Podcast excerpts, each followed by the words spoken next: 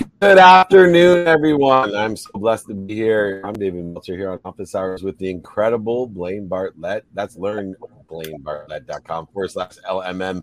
My mentor, my mastermind, mindset master. How are you, Blaine? I am doing absolutely amazing today. It's been a great day. It's been my best day ever. So I'm with you. And speaking of which, uh, as much as today's the best day I ever had, tomorrow would be even better. And there's no better person to explain why than a futurist and entrepreneur, keynote speaker, founding chairman of the Advanced Human Technologies Group, and who has uh, had a new book with a great impact. And I think nothing's more poignant than the topic or subject matter that Ross Dawson is an expert of and is speaking of and writing of, uh, of how to thrive uh, with the overwhelmed state of opportunities, options, and touches of favor. Welcome to Office Hours, Ross. Awesome. Pleasure to be here. It's an amazing thing. You know, I'm going to start with the idea of overload. Um, acceleration causes this feeling of overwhelmed. People, I think, that feel overwhelmed tend to procrastinate or feel stuck.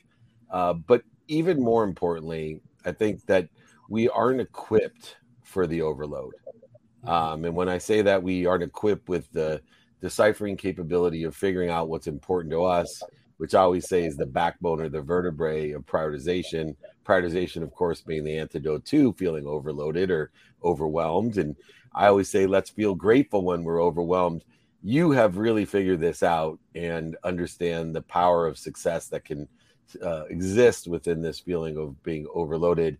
What personal experience did you have that inspired you uh, to really figure out the success that exists within the world of exponentiality?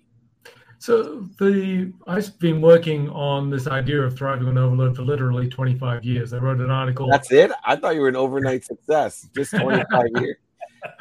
Well, That's how long I've been married. So now I get it. Okay, perfect. Well, hitting your, hitting your stride. Exactly. So the reason I, I started thinking about this was I'd been working in financial markets before then, or capital markets. And this is a world which is entirely based on information. Money is information. You get a massive amount of it, and there's nobody more exposed to that than the traders and the people who are investors who are in the front line. So I'd seen that working in that world, seen the ones who are better at it, the ones who weren't so good. And I and I started to see that this is in fact applies to everybody. We all have too much information. Even 25 years ago, I already wrote an article called "Information Overload: Problem or Opportunity," and framing it saying, well it's you can treat it either way, and that's exactly the same way now. We have an extraordinary more information today, and it's still exactly the same thing. We have essentially finite cognitive capacity. Our brains are limited, and we have unlimited, infinite information. So this is, doesn't mean that we have to be overwhelmed or overloaded. We can treat this as an opportunity. So we have to make the choices and develop the skills so that we can thrive. And excuse me, uh, Blaine and Ross, I got to touch in because I know Blaine, this is going to set you off in another direction. It's really interesting that you said our brains are limited. Our minds are not, but I can agree that our anatomy, our biochemistry, bioanatomy uh, have certain capabilities. I would love for you know you and Blaine to discuss this for me because this is an area that I always rely on the mentorship of Blaine Bartlett. I think more than the capacity of the brain, uh, we really are more limited with this information overload with time because we only have 24 hours a day. And I think that's a bigger limitation. So I'd love to hear Ross, you and Blaine have a, a bit of a discussion about the reconciliation of time within the limitation and why that may make us feel even more overloaded than the limitation of our anatomy or our, human uh, restraints. Well, well, there is finite in our bandwidth. So we, we all know the concept of bandwidth for our comms and the same thing for humans. And so our bandwidth is how much information we can take in per period of time. So so that's limited. But so part of the solution is to allocate our attention with intention. We need to be working out, well, where should our attention go? And I think we can develop that capability you mentioned before to discern what does matter to us, what does serve our purpose, what does enable us to achieve what we want to achieve, and what doesn't. And as we get better and better at that, we can allocate our attention to the things that matter, to the types of attention that will drive our success. You know, that's yeah, I, I love that answer, uh, Ross, for this reason. I mean, I, I remember being yeah in school, yeah, and just looking at the clock, going, God, it's only moved three minutes. I've been sitting here for two hours, and the idea of being intentionally focused on something time just disappears the experience of time and it's that intentional focus that to the exclusion of other yeah inputs that begins yes. to uh, yeah, enhance my experience of i've got a surfeit of time. I've got there's a there's plenty of time here for me to actually work with as long as what i'm focused on is important meaningful and engaging. And if it's important meaningful and engaging there's you know things get to be very interesting at that point in time. If i'm overwhelmed it's usually because i'm there's a scatological approach to my you know my awareness. Yeah it's it's coming in all over the place and things just kind of slow down to make room for all of the stuff that's coming in. Well, is that a fair assessment? Yeah that's certainly my experience.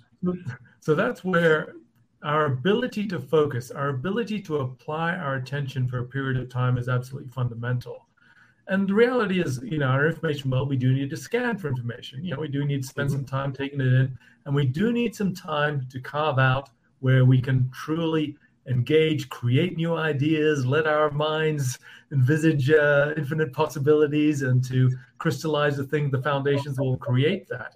And in order to do that, we need to have periods of time, and whatever in whatever guise, whatever time, to be able to say, all distractions off, all notifications off. Everyone says only interrupt me if it's the end of the world. And for a period of time, that's all you do. And mm-hmm. that's not all the time, but there's got to be some times when that you do that. Every person I know that has ever been successful, and David, you are an exact, uh, you know, such an exemplar of this. The focus, yeah, the focus. Every every leader I've worked with has the ability to be just directly focused to the exclusion of what you know, and it's almost the mad scientist sort of an approach. It's kind of like there's nothing else out there. You know, slip a pizza under the door, just let me do what I'm doing, and we'll be fine because what will come out the backside, trust me, is going to be good. So that information synthesis, the for the sake of what, gets to be really interestingly, uh, I think, compelling. Now, and so there's a question embedded here. Um, in the work that you've done with, and you've worked with some luminaries. I mean, Citi. I mean, I'm just going to name some companies: as Citi, Coke, Google, Microsoft, P&G, PwC. I've worked with PwC a lot. How do you get them to focus or to appreciate the need to focus such that they can stay in front of the wave?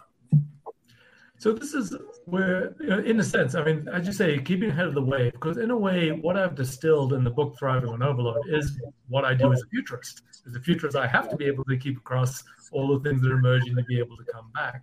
So this becomes a series of disciplines. So if you are a leader, again, you need to be carving out time to think about the future. And there's only a small minority of leaders that actually do take the time to be pulled away from, from the present, which we keep on getting pulled back to, to be able to think constructively about the future. And this requires building some frameworks, working out where the information fits together, to be able to plan some pathways, to be able to see what supports those. So again, this is a carving out of time where there is the focus where you're explicitly identifying the information that will support you and being able to map your path to a positive future which is really intriguing because we've talked about four intertwined powers uh, that you discuss in the book, just the four of them, but there's five actually that you discuss. And the one we've just we've discussed attention and intention, the purpose, the filtering, prioritization, and the synthesis.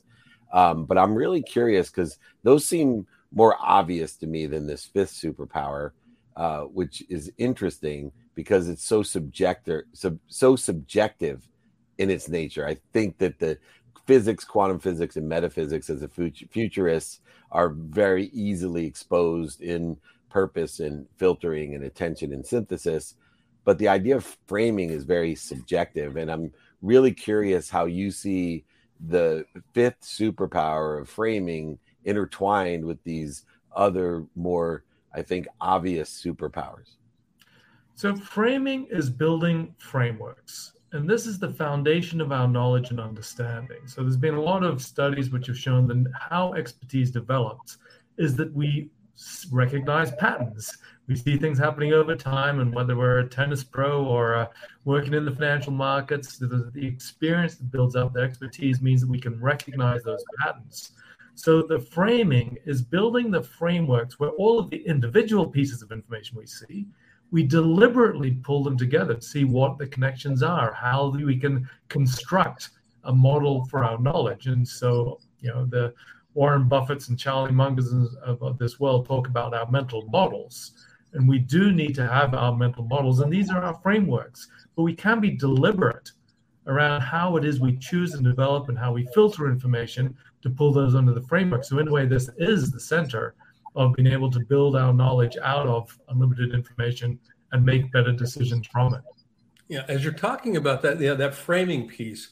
I mean, I, I think of a picture frame as an example, uh, or you know, uh, how I frame an argument. Basically, what it is is it's a contextual structure, and context provides meaning to what lies within that frame. And if you're going to look at synthesizing, how do I synthesize? Well, it has to be meaningfully done. It, you know, connecting the dots, there's meaning in the connection. So the framing, yeah, you've got five intertwined powers here, but I would be interested in your take if there was a hierarchy. Where would framing rest in that hierarchy? Because it's so much a part of generating meaning, which creates behavior. So purpose sits at the center and we need to know what our purpose is, what it is we want to achieve, what, what the meaning is in order to be able to frame the other pieces. So, in a way, filtering and attention come together. We work out what to filter and we pay attention the right ways. And the other two powers fit together is in framing and synthesis, where framing is building that underlying thesis. The synthesis is how we pull all of that together to form a whole, the true understanding at the higher level of what it is we're engaging with, what it is we want to create, and what it is we can see. The that that's the uh, that draws on our unconscious mind more than the analysis, which is the slicing apart, which is resides in our conscious minds. Beautiful. We are thriving today and thriving on overload as well. Thrivingonoverload.com. Thriving on Overload is the name of the book. World's leading futurist himself, the founding chairman of the Advanced Human Technologies Group, showing us a better way to get there, finding those directions from those who maybe are connecting the dot backwards to where we want to be and what we are becoming. Uh, incredible information, Ross. We really appreciate you coming on. Definitely have to have further discussions to blow yeah. my mind and even Blaine's. Ross Dawson, thanks for joining us on Office Hours. Real pleasure, David Blaine. Thanks. Brilliant. Thank you, my friend. Really good man, what a great way to start off. Uh, you know, I, I, almost want to rename the show from, I know it's Office Hours, the Soul of Business, or Mindset Mastermind with Blaine, whatever we want to call it. But, um, you know, it, it's like MBA in a day. That's what I, I got. hey, I'll run with that one. That's great. MBA in yeah. a day. MBA in a day, and we got office hours for your our MBA in a day, the attitudinal behavioral Institute of Blaine Bartlett and David Meltzer. Uh, we have another great professor coming on, the founder and CEO of Electra Beverages, idrinkelectra.com. Um, and her podcast is one that's aligned uh, with my career and uh, your ringtone. Uh, it's uh, Athletes Who Mean Business. And uh, it, it, it's uh, an amazing um, one. In, in your documentary, uh, that's upcoming now is a league of our own, not a league of your own, which my look-alike Jon Lovitz was in the movie A League of Your Own. So I get confused a lot of times, especially if I gained a little weight. Uh, but welcome to Office Hours, Fran. Fran hey, How are y'all? Good to see you. Call, ringing in from Texas. Good to see y'all. Oh, well, stay cool. stay cool down there. uh, but you know, I've been in this business, what I call the bug light business, and that's really one of your expertise, uh, leveraging uh, sports celebrities. Mm-hmm. Um, and I've done it for philanthropic purposes and causes throughout my career. Um, but you know, nothing's more emotional.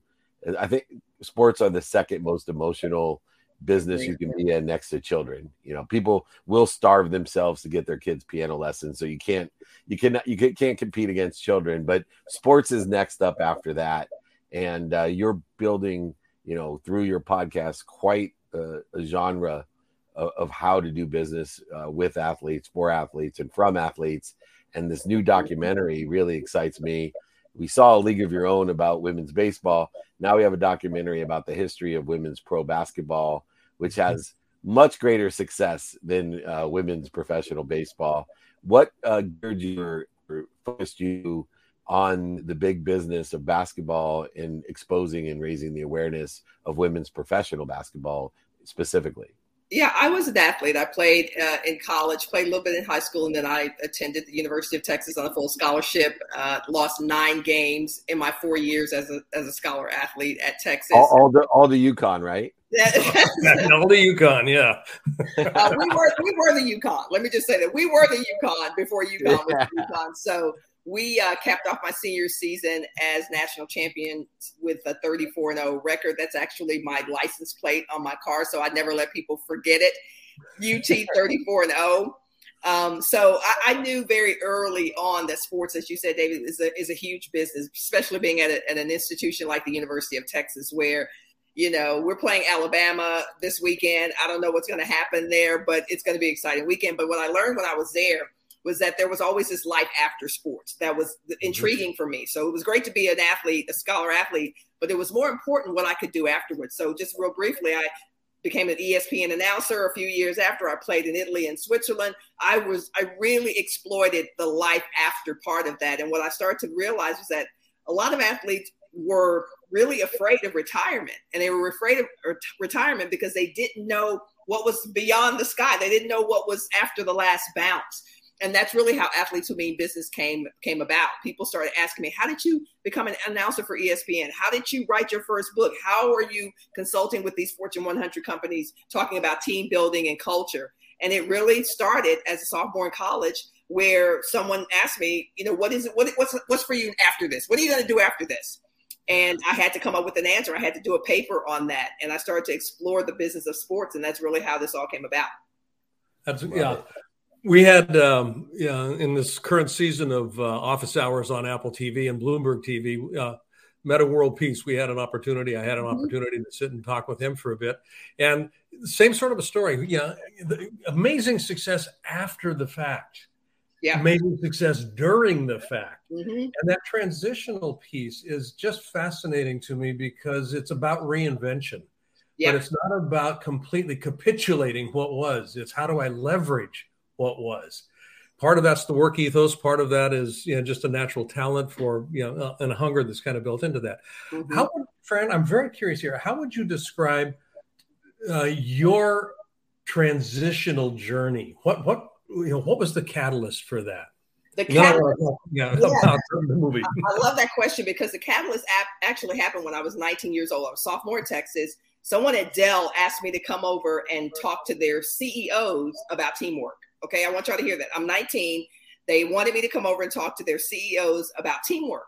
And at this time, as you guys know, right now, there's NIL, name, image, likeness. So athletes can actually be paid if they went to do this. But back in my day, you couldn't be paid. So after it was over, they said, that was amazing. Oh my goodness. I said, okay, okay, okay. I appreciate the compliments. But um, if I could have been paid today, how much would you have paid me? They said about $10,000. I said, what? ten thousand dollars? Are you kidding me? And uh, and that's when I realized, like, oh, this basketball thing, you know, if it doesn't work out, this I got something else to do. But it really turned the light on because I had no idea, as we know, the knowledge, the knowledge business now, right? The expert business now. That was the beginning of that for me. And understanding that people would pay me and would pay me premium dollars for my knowledge, for my expertise, for my know-how and that that was the catapult that was the catalyst for everything that i've become since then i love that yeah, we love yeah. you, Fran. I mean, your energy and personality are extraordinary. I say, I, not that I haven't been exposed to it before, as I've been a fan of yours, but more importantly, too, um, you know, it's interesting because I have deep relationships with uh, UT and uh, Ricky Williams, who actually mm-hmm. went to the same high school as I and, and we represented and spent time with him when he was at Texas, and of yeah. course, Chris Chris Del Conte is a close friend, and we do a little mentoring ship, and just probably one of the greatest athletic directors uh, in the NCAA. And you know, if you've been to UT, if you've spoken there or been a, a participant in any activity or a student, you know there's a different energy or frequency at the University of Texas. Now, one of the issues that is not just uh, in Texas, but in our country, uh, is sports drinks and hydration. And I know there's been a big phase about these energy drinks, which, by the way, are not sports drinks, so you know, right. and they're not good for hydration at all. Um, but I think there's always been, since the invention of Gatorade, uh, an idea that we have a long way to go uh, with hydration and sports drinks. And the more that we know about them, I've been surprised over all of these decades that we haven't seen, as we have in the energy space, a greater advancement uh, in sports drinks and hydration uh, in the science of it. And you've created and are CEO of Electra uh, that really deal with the science behind what we need to hydrate uh, people and some of the misguided misconceptions about sports drinks that have actually been detrimental to athletes, especially as the world is heating up, even though people are denying there's climate change. I would disagree. It seems to be the world is heating up. Yeah. Uh, we need more. We need more hydration. What are some of the things that were frustrating when you were an athlete, especially down in Texas, where it's always been hot, uh, that you've changed within Electra? Yeah, I mean, think about it. There hasn't been a significant innovation in the sports drink category in 50 plus years. I mean, Gatorade has been around over a century, over half a century. That's amazing. And yet there hasn't been something developed that's clearly better for you. And so that's the growing category. It's not like it's perfect, but it's better for you. I created Electra because I was running a 5K a few. Okay, let's let's be honest. I was walking a 5K a few years ago. Let's let's be totally honest here. I was walking the 5K. Hey, when you won as many championships as you, you can walk wherever you want. You've already run. You've run enough. Right, I agree. I agree.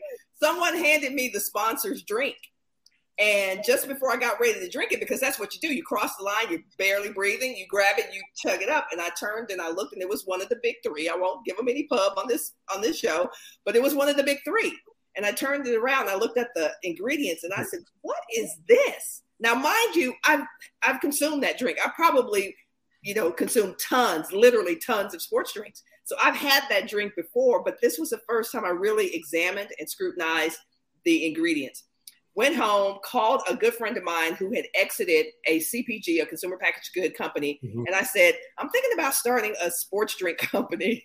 thinking about starting a sports drink company to beat out these other guys and at least be in a different lane. What do you think? I hired her. She became an, inve- an investor and an advisor in my company. And we found that there was this lane for better for you, all natural ingredients, even though the FDA doesn't like that. It's not on my packaging, but there's nothing – artificial in my stuff. It tastes great because, as y'all know, if it tastes like crap, nobody's gonna drink it. I don't care how good it is for you. So, really, was kind of figuring out the flavor profile of Electra um, before I got it to market. And so, we launched last January on Shark Tank, and people saw it and said, "What are you doing? Do you realize that Gatorade is gonna crush you?" I think Mr. Wonderful said, "Like the cockroach you are." And I said, "That's okay." that's okay because in a $50 billion category, I think I can carve out like a hundred million in about six years. And so that's what we keep we keep we keep our eye on is really better for you, better ingredients, um, less crap in the drink, and, and we'll find the audience. That's what I want as a tagline of an energy drink. Less crap. Less crap. you, got, you got last question for us? Yeah, I, I I'm going to circle back to you know that epiphany moment when you were 19 mm. and it was $10,000. That 10,000 had always been there, but you weren't aware of it. And I've got to, I mean, I, I, love your podcast. Um, the, you know, the idea of, you know, getting people to begin to think differently and, yeah. and the thinking differently, noticing that there are things out there that they could do. Awareness precedes choice making. And expand my awareness, I expand the choices that are available to me. I can always make money. I just may not be aware of how yeah. to do it.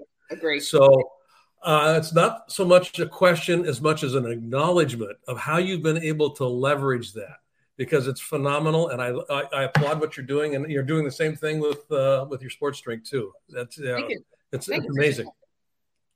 Yeah, we, we're addressing you know a bigger market than just athletes these days, mm-hmm. both with your podcast and with the product. Right? It's uh, I mean I'm good at two of the three of these. I consider myself a great doer, a great hustler, yeah. Uh, and an average athlete. Um, so I, I would say I was an average Division three athlete, but I, I, that's a, a, high potential for me to even be considered in that category. But I've been around the greatest ones on earth, and mm-hmm. you are you are one of those as, as well. Um, you know, just so much appreciate uh, what you're doing. I want everyone to support and to do research and to learn the difference. I remember, just so you know, on the aspect of competition, a young guy came into Leigh Steinberg. I used to run the big sports agency, and a young guy named Kevin Plank. Uh, I remember that. Mm-hmm. Yeah, the, the young guy came in and asked for ten thousand dollars to invest in his apparel company, and uh, Under Armour, he said, and it was a different apparel company, and it, and Leigh and I looked at him and said, "Don't you know?" we were Mr. Wonderful. Nike's going to crush you. What yep. like what what is ten thousand dollars going to do for you, brother? There's no way. and uh, he said, "Look, the category is big enough that I'm going to parse out." Yes. You know, at that time he said, "I'm going to parse out my ten million dollars, Dave, and your ten thousand uh, will be worth a lot of that ten million. You know, why don't you guys go ahead and believe in me?" Yeah. And instead, we did what most investors do: we laughed at it, scoffed at it, made fun of it, and now we applaud Kevin Plank, and we guaranteed we are p- applauding you, Fran Harris, for yes. not only what you've done, but what you will do, not only what you've done, but what you're becoming. And uh, it's just, you know, typical for the Texans out there. Keep up the great work. iDrinkElectra.com. If you are meaning business, whether you're an athlete, a doer, a goer, a hustler, check it out. Check out the podcast. Check out the drink. I promise you, you won't be disappointed. Fran Harris, thanks for joining us on Office Hours. Thank you. Thank you, guys. Take care. Fran. Bye, Take care. Can't wait to check out the documentary as well. We'll give that another plug. Absolutely. And I, and I love I love the, uh, the name of the website, idrinkelectra.com. It's kind of like exactly. a statement. It's kind of like, oh, where can I get some? I drink Electra. You too? Yeah. yeah. It's amazing, right? And I love the name. It's, uh, it's great marketing. She, I think the documentary is coming out during the Final Four. Uh, yeah, the final, uh, W, uh, yeah, the, uh, yeah, that's at the women's Final 20, Four. 2023, the women's Final Four, yeah. Yeah, so in March, we'll check it out, uh, everybody. All right, we're right on time, and it's Thursday. How'd that happen? My my man, Blaine Bartlett, learn blainebartlett.com forward slash LMM. Uh, that's for the Incredible Mindset Mastermind, if you're wondering. And this is my mentor who I'm blessed to share every Thursday uh, with for an hour with bringing on these extraordinary guests uh, that we have. And uh, I'm hoping here Jake is in the house. I can see him there, founder and CEO of LaunchPeer, launchpeer.com. Um, you know, there's so many different types of incubator programs and accelerators mm-hmm. and launch pads uh, would love to hear about the nuances of launch peer uh, and how it's uh, combining several different forces uh, to help uh, different companies meet their objectives and launch uh, as we need so much help in this area. how are you differentiating your incubator program and how did it all start for you?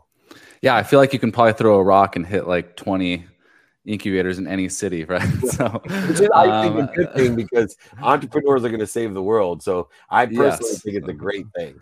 And I, I love the competition. I mean, I think uh, entrepreneurs need all the help they can get, especially early on. So, the way that we differentiate ourselves kind of starts about 10 years ago. Um, I was transitioning out of the military, got a job in tech, and we're in Charleston, South Carolina. Um, we're not a local accelerator. We, we work with startups all over the country.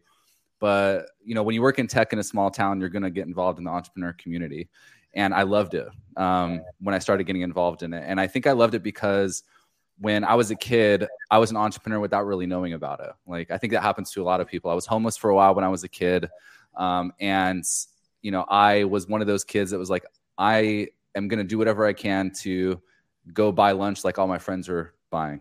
So I was just hustling for money. Like selling art drawings, betting on t- making terrible bets on Monday Night Football games. Uh, maybe you could have helped me a little bit, David, with like making better bets. But I, hope I lost a lot of money on that. But you know, I was always hustling, doing something. But I didn't know what an entrepreneur was. Um, but fast forward to you know about ten years ago, and I started getting involved in the entrepreneur community. I realized that there's a lot of support that entrepreneurs need, especially non-technical founders in the technical space. A lot of smart people out there that are non-technical have great tech ideas. They just don't know how to implement those. And we decided when I back then I decided to start LaunchPeer, and we were not an accelerator. We weren't an incubator. We were just a software development company. So entrepreneurs would come to us with an idea. We'd give them a quote. We would build it but I hated it. Um, and I hated it not because I didn't like the work we were doing. I hated it because what was happening is entrepreneurs would work with us for three to four or five months. We build them an application. They'd go off and do their own thing after that. But almost without fail, six months later, they would call us and say, Hey, we're running out of cash. You know, like we're having trouble getting users, having trouble getting customers. Uh, we need to raise capital. I, I don't know how, what I'm supposed to do next. And we, when we were researching this about three years ago, we found that it wasn't because of you know some magical reason. It was because of something that every entrepreneur hates, which is did you properly validate the idea before you even spent 50k or 100k or 150k building it? Yeah. And most of the time, the answer would be like, "Well, yes, I asked my you know best friend's cousin's uncle if it was a good idea." And they said yes. You know, I'm like, okay, that's not it's not really what validation is.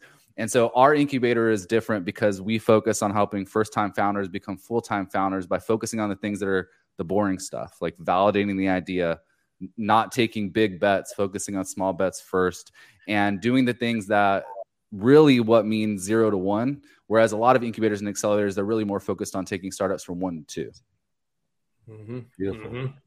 Yeah, that yeah. If you don't get to one, you're never going to get to two. Yeah, and if you try to skip from zero to two, you're going to blow a ton of money doing it, and it, happens over and over every single day. And the analogy I'll use is like going and uh, trying to gamble at the casino. And a lot of founders, what they do, and I feel like this is a problem with startup culture, and I say cult in all caps. It is kind of a culture, and it's it kind of pushes founders, especially new ones, to go take really big bets um, where you know you're going to a casino, you drain your bank account and all your resources, you put everything on red, uh, or you you bet on your one hand, and you're like, if this works, I'm gonna this is gonna be great. But if it doesn't work, how often can you take out a second mortgage? How often can you take out another loan? Like you can't do that all the time. Isn't it smarter to take what you have, make small bets, take the winnings from that, and keep compounding your successes into bigger and bigger successes. So we have a big belief here that founders shouldn't go all in on one idea. They should take small bets on sure that one idea might turn into great ideas, but it's smarter to take smaller bets, take that winnings, take that profit, and then go and reinvest it into creating your what most people would call like a moonshot or something. You know what, what's interesting to me about that, Jake, is that you're taking, and this goes back into the notion of time the seemingly pervasive. Let's do it. I, have got to get there quick. Yeah. I've got to get there quick.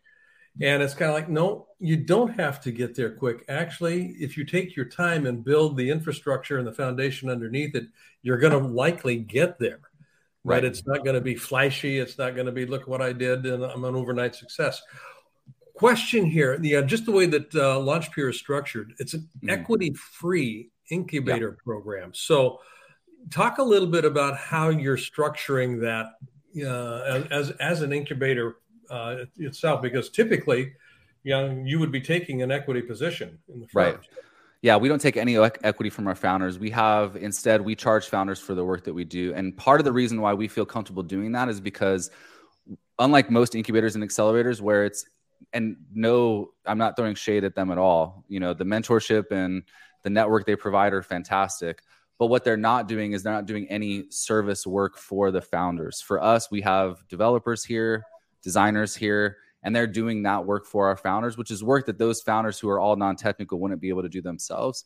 So instead of paying, I mean, they would typically have to go pay a designer, a developer, a branding person, a marketer, um, you know, a business uh, coach or something like. They'd have to pay all these people outside of whatever incubator accelerator they were joining we have all those pieces in house, which I feel like is a better model because when you're a founder, you're kind of turning into your own general contractor if you're trying to go hire all these pieces. If for anybody who's ever built a house before, it's kind of like I'm going to hire an electrician over here, a plumber over here, uh, a you know um, uh, a concrete uh, guy over here, and it's like, are you really going to be the person who knows enough to keep everybody on the same page and know what's supposed to be going on? So instead, with all of that stuff in house here, our designer knows what our developer's doing. Our developer knows what our startup uh, team is doing. Our marketing team knows what the design team is doing, and everybody's working together as opposed to it being really disparate across the board. So it kind of creates a model where the founder is able to focus on the business while we're focusing on everything else. And I think one of the other aspects is uh, the idea that a lot of people miss in trusting and vetting. Mm-hmm. Um, the startup uh, atmosphere or culture is truly one of trust. And as you stated, you know, it's a extreme uh, ignorance uh, when we're dealing as a startup. There's so much that we don't know, and such a high price of a dummy tax. Uh, so even without capitalization, the mere aspect of a collective group of trusted and vetted partners that can help facilitate guidance, mentorship, teaching, and coaching is an extraordinary value. But there's three areas that I think a lot of incubators and launchpads, accelerators miss, and they're basic areas. And I was wondering what approach you take into one, deciphering the market, uh, mm-hmm. and two, you know, really understanding market makers. I think that's the area that an incubator that's worth their weight uh, in entrepreneurship will help gather the information or give the awareness of all right here's how the market's made or this is who's making the market um, and then the, the third one is obvious which you and i will giggle and, and blaine as well that there's actually startups, as you know, that you know rely on their dog's babysitter for validation. but but even worse, even worse, I can't believe that they haven't even thought about margin. I mean, I've met companies that yeah. have literally spent over a million dollars and I look through the market, the market maker, and then you know assume that they've looked at the margins and just give it a glance. And I'm like, do you realize you're never going to make any money? There's no margins yeah. in this. Um, so yeah. I would love for you to kind of address how you guys look at the markets, the market makers. Margins is math, so I don't have to worry about that one. Or if you have any funny stories to tell about companies that come in and you're like, you guys will never make money, uh, I'd be happy to hear those as well. yeah, for sure. So um, those are everything that you just said. I think we would agree that for most new founders, those are the boring parts, right? Like that's not what they want to think about. They want to think about uh, how cool their product's going to be, or what features they're going to include, or all what, of that. What stuff, name right? they're going to trademark? I love that one. Exactly. How much funding? How much funding they're going to raise? Like what patent they're going to file? And it's like they never really think of basic things like, is your offer clear enough to to even understand what it is that you're trying to do? I review pitch decks all the time and landing pages for our founders all the time, and the biggest mistake they make is like, I've went through 17 slides of your deck and I still don't know what exactly it is that you're doing, you know? Right. And that's a problem, but that's like something that's boring and founders don't want to want to focus on it. So we focus on the fundamentals like that from the very beginning. One of our uh, principles here is like we're, we, our team and the founder is not smarter than the market. And so the first thing that we have them do is not validate based on customer interviews because that could be left up to interpretation uh, we have them validate based on pre-launch email lists because who knows if the people will actually do anything. We actually borrow a process from Tim Ferriss, and if you've ever, if anybody here, I'm sure you guys have read the Four Hour Work Week. Yeah. The way that Tim Ferriss would validate his book ideas is he would actually come up with an idea, build a landing page to make it look like the book was live. He would run Google ads to it and see would people click the button to even try to buy the book. Like before I write the book, and it's Tim Ferriss, right? I mean, he knows what he's doing.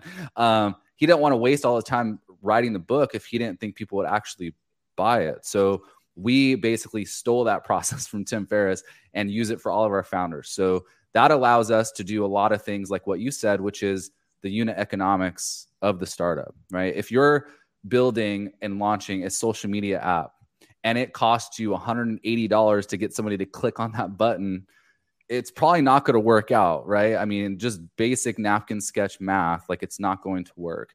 And we take a lot of that numbers, and the first thing we do before we build a product or anything after that process is let's build out a forecasted financial model. Like you're going to sit down with somebody on our financial team, build out that financial model. We're going to look at two to three years of projections and see does this make sense? What's your um, you know, how long is it going to take you to exit the valley of death? How big is that valley of death? Like, is it $10 million? You're a first time founder, no Ivy League degree, nothing about you.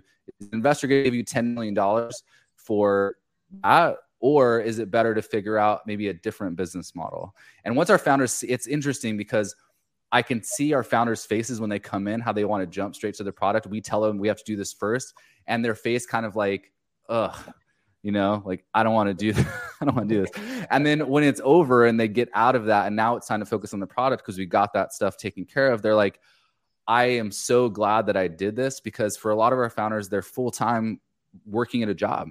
They have a wife and kids. I, I'm married. I have three kids, and to be able to look at my wife in the face or somebody's husband in the face or whatever and say, I am taking smart risks by making sure I'm doing this the right way, as opposed to, hey, honey, can I take 100K out of our bank account for something I don't even know if it's going to work? That's a really difficult conversation to have. So if we take care of that stuff now, even if it's painful, it's like taking vitamins. Nobody wants to take vitamins. That's the right way for startups to move. But most incubators, you're right, don't focus on that at all, really. If I'm a um, an incubator, yeah, not an incubator. If I'm an entrepreneur, just kind of mm-hmm. at square, you know, not zero, but maybe 0.5. Yeah. And I'm looking for an incubator. And uh, I want to just uh, shout out to Evan Rubio here. You know, he's watching the show right now. Uh, he's, he's got a question about what's the best way to find an incubator in his area. Mm-hmm. Now, yeah. You know, we're obviously going to point to you, but uh, yeah, that's a good point. So we're our program. The other reason it's different is because we're fully remote.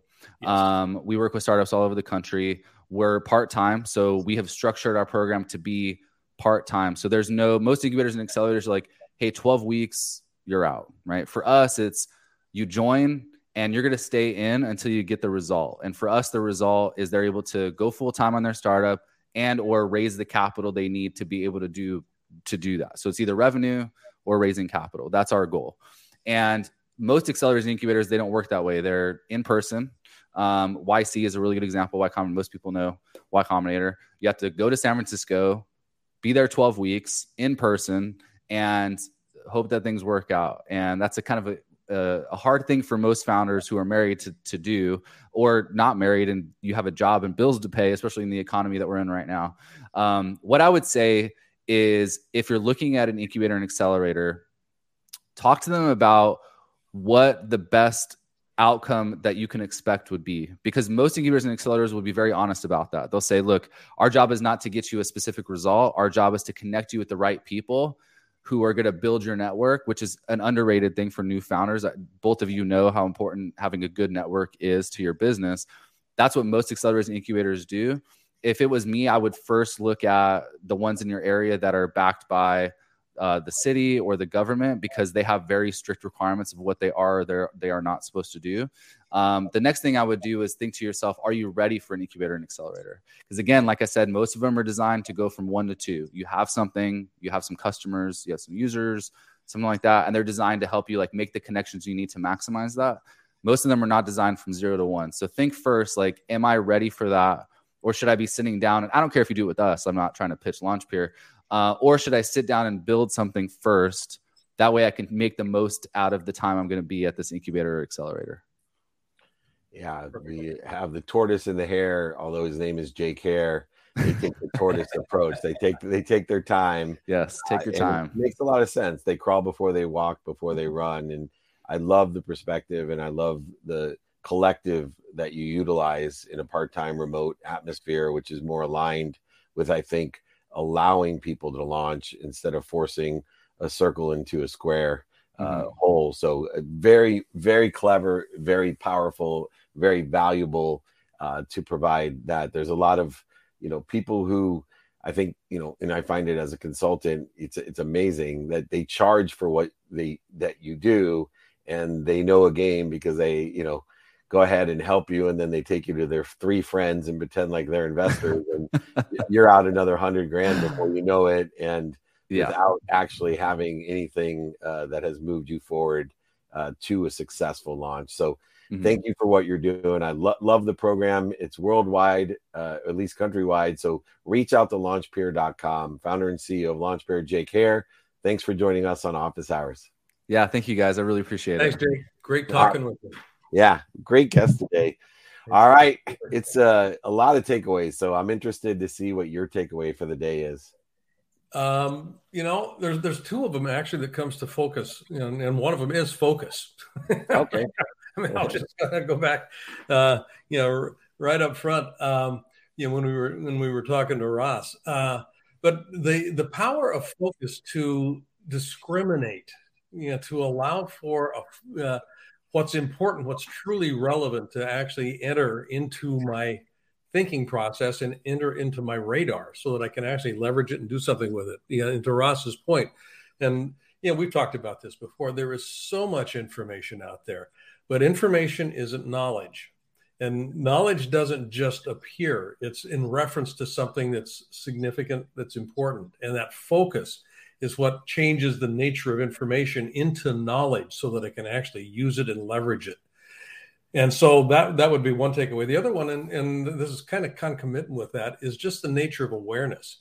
Everything exists. It's it, all possibilities are out there. I just may not be aware of what they are. And when I can become aware of it, uh, that you know, changes the the whole nature of the game. And I think Fran was just an absolute exemplar of that. 19 years old, you could you would have paid me how much to do this? I didn't know. I had no idea that was even possible that awareness begins to salt, you know, the mind for other things to occur. And I mean, and, that's literally um, you know, what what Jake was talking about too. Yeah, how do you get from zero to five? Well, you don't get there until you go to zero to one. You need to be aware of the small things that need to be in place here. And it's John Wooden. I'm going to teach you how to put your socks on shoelaces. Yeah. yeah exactly. and, and, and Bill Walton going, I know how to put my socks on. No, I want you to put your socks on the way I want you to put your socks on. We're going to practice this. Are you yeah. crazy? No, but I'm successful, the most successful coach on the planet. Yeah, sir. That focus and awareness, focus and awareness. Mine's complementary and synergistic to your takeaway. And mine is you give meaning to everything you see. And, you know, obviously, as a futurist, it's so important to the meaning that we give to our trajectory of what we think we want with an open mind, open heart, and open hands, as Ross discussed, and thriving on overload. Obviously, Fran giving meaning to everything she sees in sports and business and hydration. And as the founder and CEO of LaunchPeer, Jake Hare, helping people give meaning to what they see because there's so much interference, uh, people overselling, back end selling, lying, manipulating, and cheating. Those who are living with hope and leasing their entire lives away uh, with misguided hope without tr- uh, partnership to trust and vet the meaning that we can give the trajectory of what we think we want and be able to go from zero to one, one to two. Uh, very synergistic to your intent and attention that creates the coincidences that we want or better. Blaine Bartlett, whatever I did, paid attention to or gave intention to, to have the coincidence of being able to see you and to have you as a friend, you and your wife. I just want to tell you how grateful I am. It's Thankful Thursday, and you are in my prayers every single day. And I pray for your happiness, health, wealth, and worthiness. May continue to strive and thrive as it has. Thank you, my friend. Thank you, my friend. Blessings to you, and, and congratulations, number one, on your anniversary. Thank and you. Uh, although you didn't have anything to do with her birthing on Julie's birthday yeah no I, I, celebrate i celebrate anything celebratable but to celebrate my wife is one of my favorite things to celebrate so i am blessed yep. as you know as well and grateful for that the great blaine bartlett it's learnblainebartlett.com forward slash lmm if you haven't tried out the mindset mastermind you're missing out it'll change your life he will change the way you look at things and the things you look at will change thank you for helping me with my mindset heart set and handset we'll see you next week my friend you bet, buddy. Take care. Uh, take care. Thanks for joining me. I'm blessed. That man is expensive and he takes his time every week to be with us. Are you kidding me? It's office hours. It's an MBA for a day with Blaine Bartlett. I'm David Meltzer. If you need anything from me, if it's free, it's we. Just email me, David at dmeltzer.com. That's right. That's my email, David at dmeltzer.com. If you want my guides, exercises, or even a free book, I'll sign it. I'll send it to you. I'll pay for the book and shipping. Just email me, david at dmeltzer.com. I want to thank Matt, our producer. I want to thank all of you for being here. It is Thankful Thursday. Remember, be more interested than interesting. We'll see you tomorrow at training. Be kind to your future self and do good deeds. Thank you.